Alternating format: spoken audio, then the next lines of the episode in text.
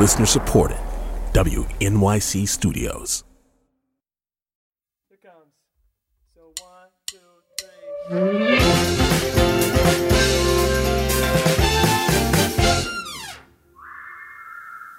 Tobin, Kathy. We are still in the closet. Yes, more specifically, we're still in my closet recording together in Los Angeles. Yeah, a week has definitely passed.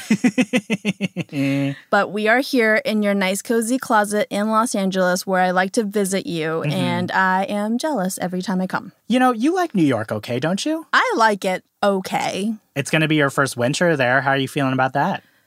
It's gonna be magical with, you know, snow and ice and coats. Wow, the sincerity, the sincerity dripping in your voice. It's gonna be great. Anyway, Mm-hmm. we're back here with another little gift for you, Nancy listeners, and this one is a doozy. And uh, what does this gift look like this time? If I were to describe this gift, I would say it's a giant box wrapped in our dreams. What does our dream look like? uh, glitter and stardust. Okay, sure.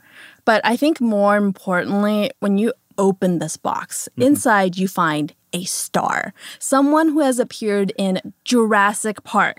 Someone who was in Law and Order SVU. Oh my God. Someone who is in the upcoming Comedy Central show called Awkwafina is Nora from Queens. Our guest today is Mother Fudging B.D. Wong.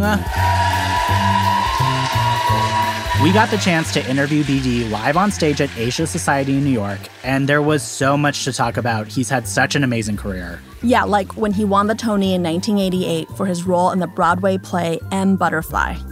Now, I believe that you would consider this girl to be a deranged idiot, correct? Oh, but because it's an Oriental who kills herself for a Westerner, ah, you find it beautiful. He starred as a Chinese opera star who disguises himself in drag to hide his true identity as a spy for the Chinese government.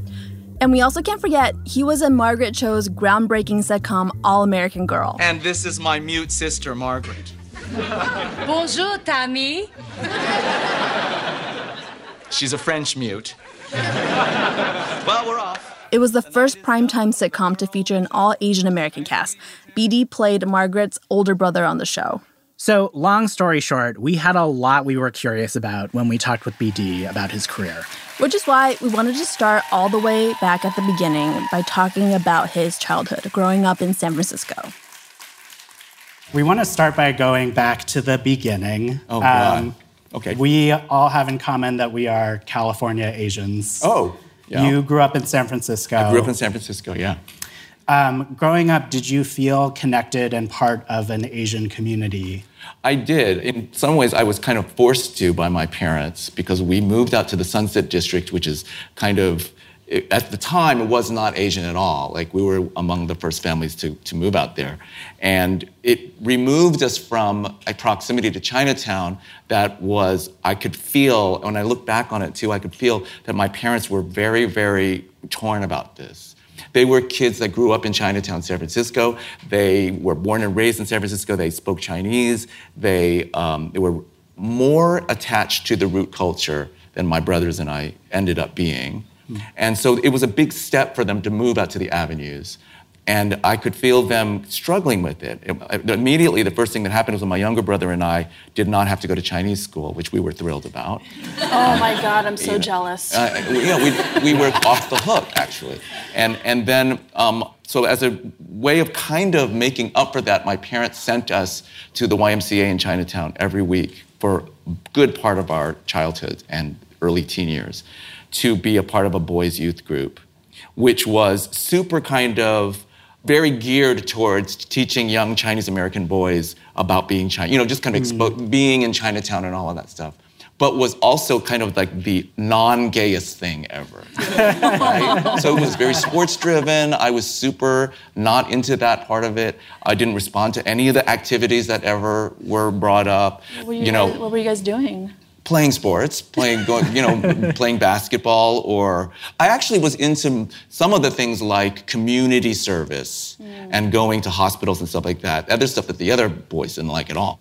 as far as being in San Francisco, you know, I was I grew up in the 70s. It was like kind of a gay fantasy world in some ways for a kid who was like an adolescent kid in San Francisco when people were exploring all these things and and you could have uh, interaction with gay people who were actually kind of out. And, and so that formed my understanding of the power of being out and the importance of it, and yet the fear of it, all intertwined, completely intertwined. And how did you find your way to acting and then eventually becoming an actor? Yes, I. Um, this is good. I. I well, I mean, I. I was a, a, a young violin playing kid, and I was allowed by my parents to play the violin. Of all the things that I chose to do, that was not like academic and and the, the one performance related thing that they were kind of into, whether it's a stereotypical reason or not, they were in, they were okay with me playing the violin.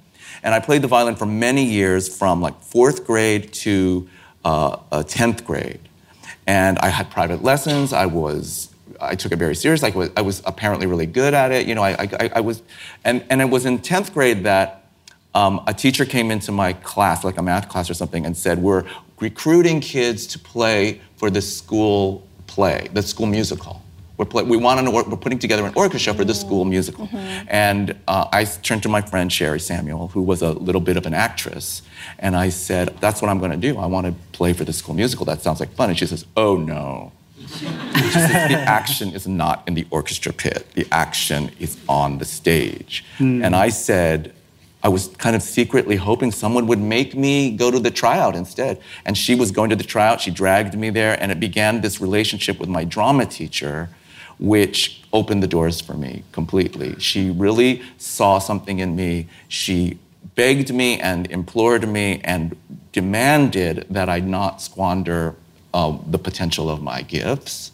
And she played a big role in this kind of grand negotiation with my parents about my future, about what I would choose to do, even extracurricularly, and then later on, uh, you know, going into the professional world. And um, that was crucial for me. I had a lot of moxie, but I was, uh, I had a lot of trepidation about kind of whether being an actor was even viable for lots of reasons that we all know. And, and I wasn't sure about it. And she made me consider it. And she made my parents consider it. And my parents then considered it, really. They, they came around. My older brother, um, who was nine years, who is nine years older than me, um, became a doctor. And that was kind of like a mixed blessing for me. He was a straight A student who created a lot of pressure for me because he, he was the Marcia Brady of the family. And, and, and, uh, and, and yet, at the same time, he became a doctor and they ticked that box off. Oh, and you were good. And then I was off the hook, kind of. And I think, I mean, I, I, I you have to ask my mom, who will probably have a hilarious recounting of this, um, and and uh, but sh- uh, what her perception of this was. But they came around, is how is how I re- recall. it. Yeah. And I, I realized this. This is, you know, part of our kind of juju together, our, our interaction, and even intergenerationally, that this is a thing. I go to colleges and universities, and I'm, it, the biggest question is I'm Asian American, I'm studying this, I don't want to study this, I want to do that, what do I do? And I'm put in a position where I have to kind of uh, say, I want you to do what you want to do Yeah. but your parents paid for you to come here. and the university paid for me to come and speak to you. so, um, Part of the education. but I do encourage them to follow their bliss, of course. I mean, it, I- I'm the example for them in some ways of how that can be all right. Yeah. Well, so you had this arguably your big break, or one of many breaks, is your Tony winning role in M Butterfly, uh, which was incredible. Um, yeah, go ahead.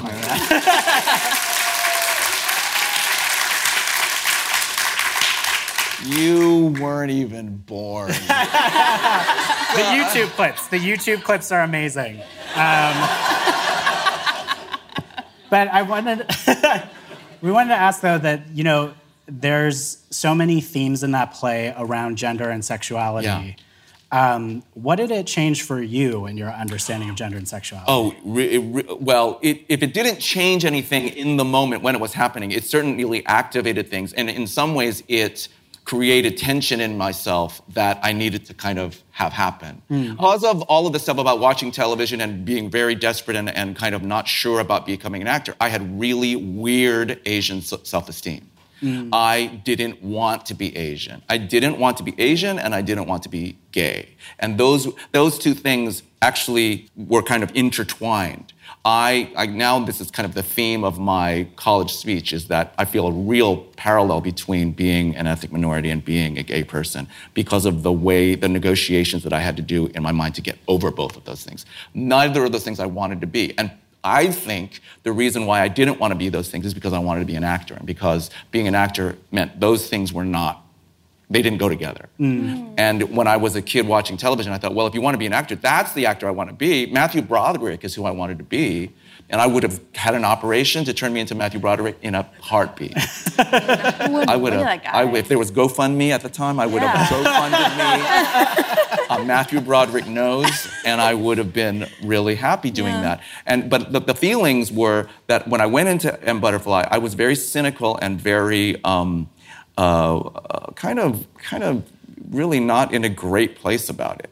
And M Butterfly kind of overnight. Well, first of all, at the time when I was debating flying myself to New York to audition for the play, I finally read this play, and it was the first play I'd ever read that had an Asian guy's, an Asian person's, Asian writer's name on the front of the, the cover. And, and I had been struggling over the years to understand what my place was, what my voice would be, what I could, you know, the technique that I was learning in, from my acting teacher was this philosophy of being an, a messenger. And I thought, well, that's great. I'll be a messenger. But what, what does that really mean? I wasn't 100% sure. And kind of magically, I read this play, and the play had in it all of these things that I felt about being an Asian man, being an Asian man in the media, about how we're treated that way, and what the things that we do in order to compensate for that, and, and the trickery of racism and all of that stuff. And I entered into this play that luckily became a big success. And it changed my self esteem about being Asian because we were treated very well. It was a huge success. We, you know, were um, uh, given uh, prizes and stuff like that. And I, I thought, oh, this is great. I'm super Asian now. Like I became uber, uber like, uber like Asian. And, and, and I was thrilled about this. It was really great. And, and if you know, the play is about the 20 year relationship between a French diplomat and a Chinese actress who turns out to be a man. And um, the, the kind of um, world falling apart of this French diplomat when he realized that his paramour is, is not a, the, uh, the ultimate Chinese stereotypical flower that he thought she was. And the irony was that I was, you know, making speeches about Uber Asian, and I couldn't go to the gay place. I was, you know, I was in a play with this other actor, and we were ostensibly in a kind of um, same-sex relationship, actually, technically, and and um, I couldn't. I would steer all conversations away with it, and it took me a long time to kind of figure it out. It wasn't until the, the birth of my son and the subsequent book that got published uh, about him that I got on board with being gay and came out, like actually came out for real, uh, beyond my own personal life. Yeah. Well, at the same time, you've also talked about growing up and watching TV and film and only seeing white faces, basically. Yes, right. I have to say, and I really don't want to toot my own horn or like, this is not a self congratulatory thing, but I, be- I became so desperate about it.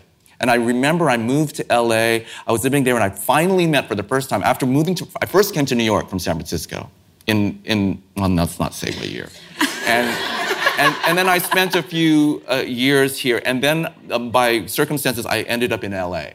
And it was the first time when I was in LA that I met a community of Asian American actors. And I met a community, there was a very well established Asian American theater there that's still there. And I met these people and I thought, oh my gosh, this is what it means to be an Asian actor. There's a thing. It's called an Asian actor, and that's what it looks like, and that's what it is. And that's how it interacts with its uh, other members of its own species in its natural habitat. And I thought, oh, I see what this is. But I realized, I remember I went to an event of uh, kind of an advocacy event, an awards. It was at the time when they would give awards to producers for hiring Asians for various things, you know, ex- kind of a media awards kind of thing.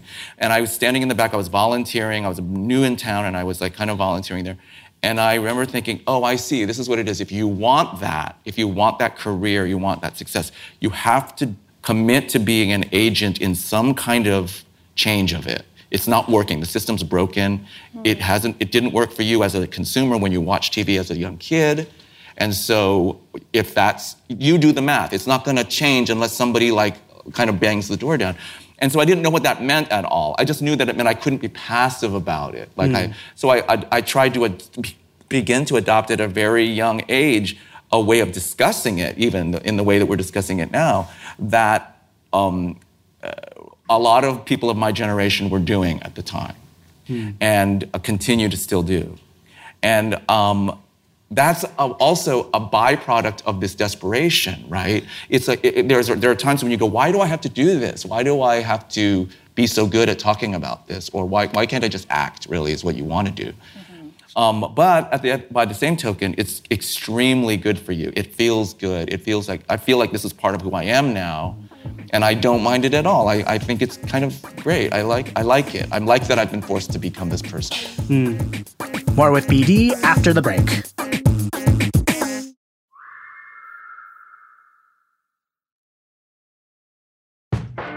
We're back. Let's jump right back into our conversation with mother fudging BD Wong. You have this thing about your career. You're in a, in a lot of things that were firsts, right? Or like forefront kind of things. So, like All American Girl, you were Oh, part right, of. right, yeah.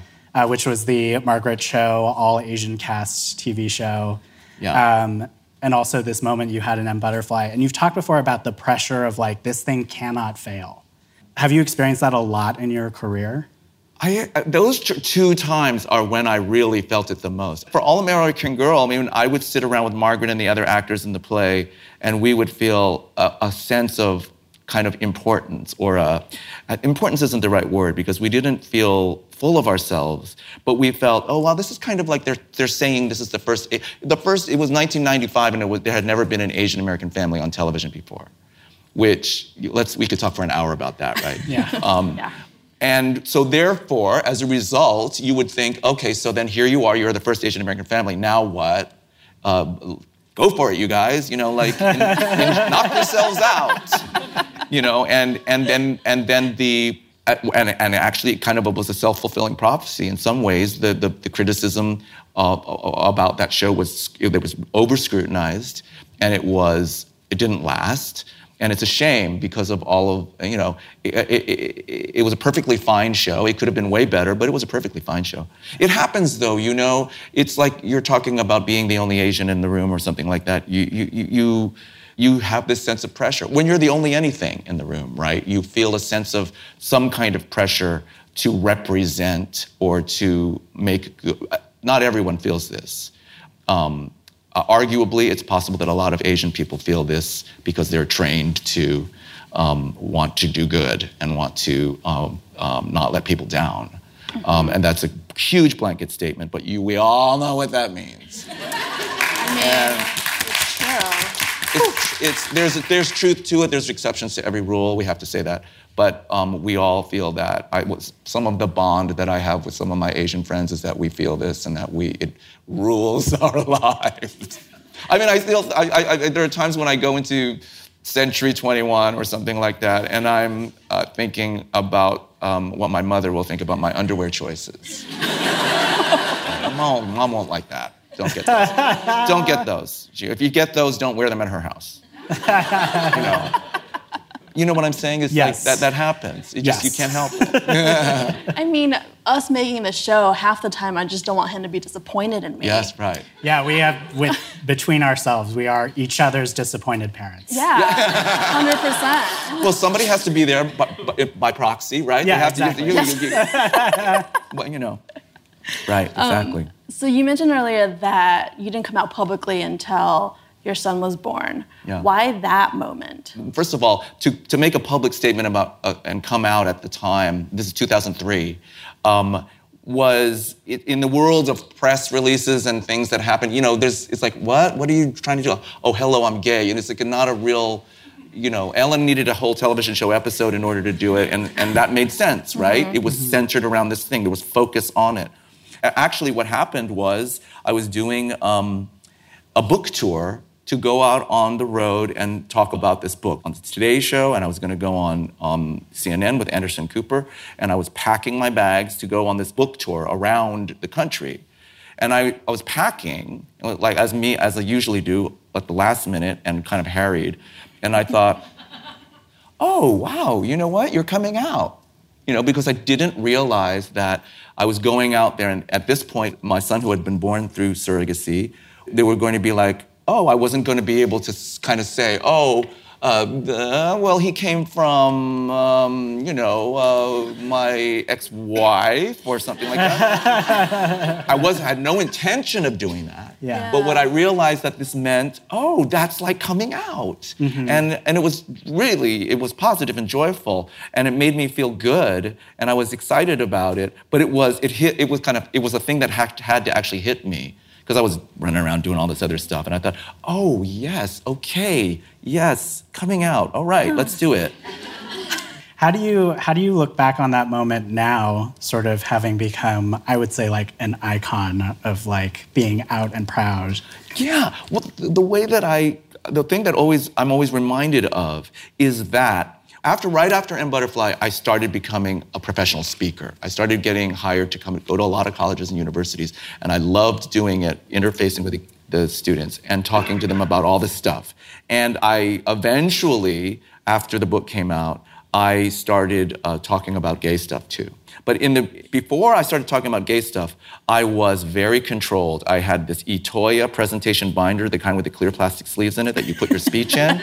You know with the one I mean. and I would stand behind the lectern. We don't have one here. And I would stand behind the lectern and I would read that speech from the beginning to the end. And then I would take questions. And if questions that came up that were uncomfortable for me, I would steer the questions away from my personal life or things like that.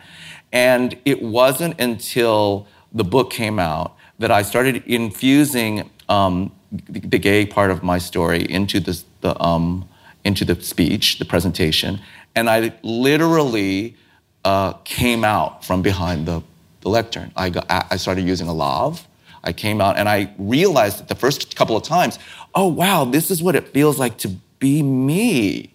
You know, like I'm just talking to people and I'm just kind of saying, and that's how you do it. And, and I'm just, whatever I'm saying, I wasn't in that kind of controlled space anymore. And it felt incredibly liberating and um, uh, extremely satisfying. And I was very happy with, with that happening so organically to me. Yeah. I'll get it. it's one of those Chinese robocalls. It's true. The Oh my ones God, that you get so cannot much. block. She tries to talk to them all the time. Yeah. And they always hang up on me.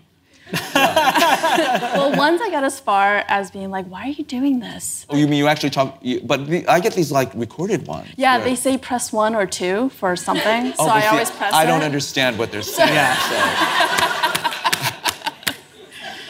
He was just like, I don't have a choice. I have to call. And I was like, wow, this is sad. yeah. Anyways, then he hung up, he hung up on me. Um, your son is here. We wouldn't want you to not have the opportunity to embarrass him in any way that you feel like you Oh. want to. So if there's anything you want to get out there, uh, No. share a story or two. He would not respond well to that. and trust me when I tell you that I would be the one that would pay. and so I will take this opportunity to say that he is a recent uh, high school graduate, and I'm very proud of him.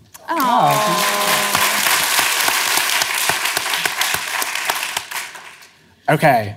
I think we have reached the point in our show where we would love to open it up to some audience Q&A. yeah. If anyone has questions for us or more likely BD, It's fine. We're cool with it. The young man in the blue shirt is actually related to me, so I would, oh, I think we have to go there. Hi. Um, Can you uh, say your know name and how you know the uh, interview? Oh, my name's uh, Jackson Wong. I don't. Um, I don't know. I just came to this um, panel to see you two. Cool, to see cool, you cool. two. I actually. stumbled I've in never off the street, encountered this uh, individual before, sitting to the right.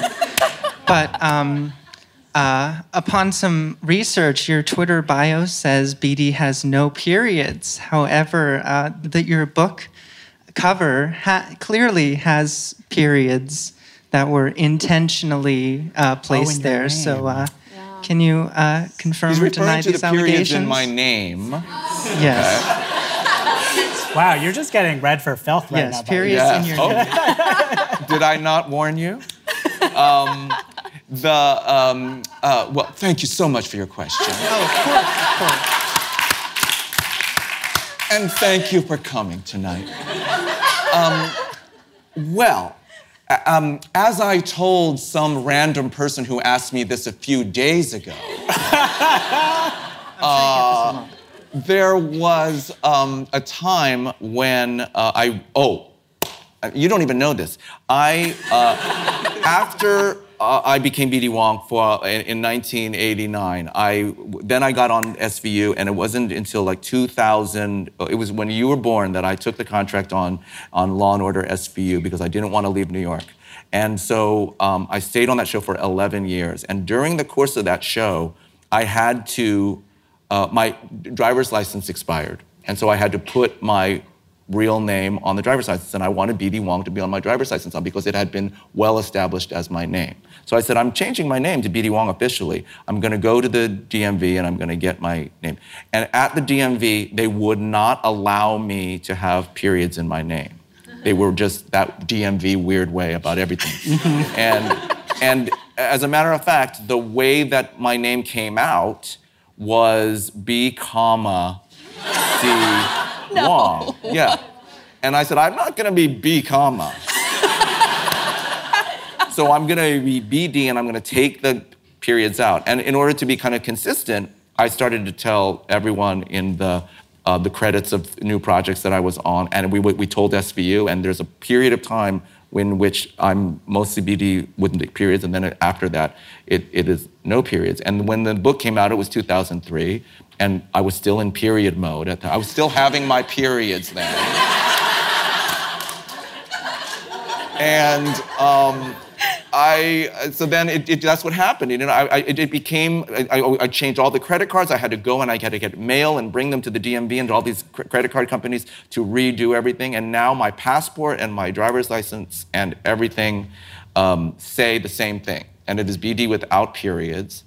And you know, it's it's a nightmare at TSA because they're like, "What is this? What is this?"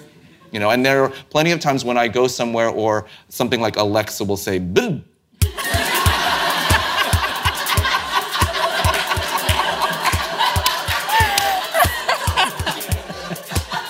But no regrets. No regrets. But no regrets. No. That's good. Thank you so much for your question.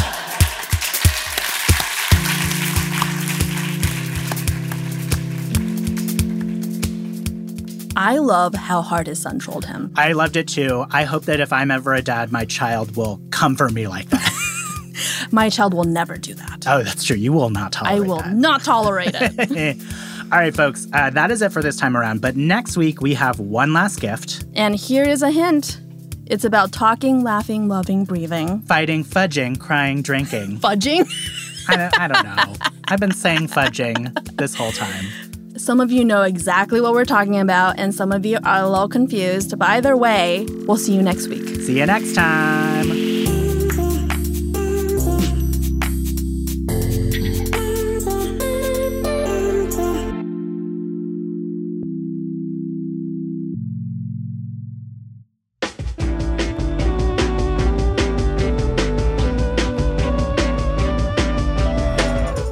All right, credits. Our staff includes Zakiya Gibbons and Jeremy Bloom. Special thanks this week to Neil Denacia and Rachel Rosado at Asia Society. I'm Kathy Tu, I'm Tobin Low. and Nancy is a production of WNYC Studios.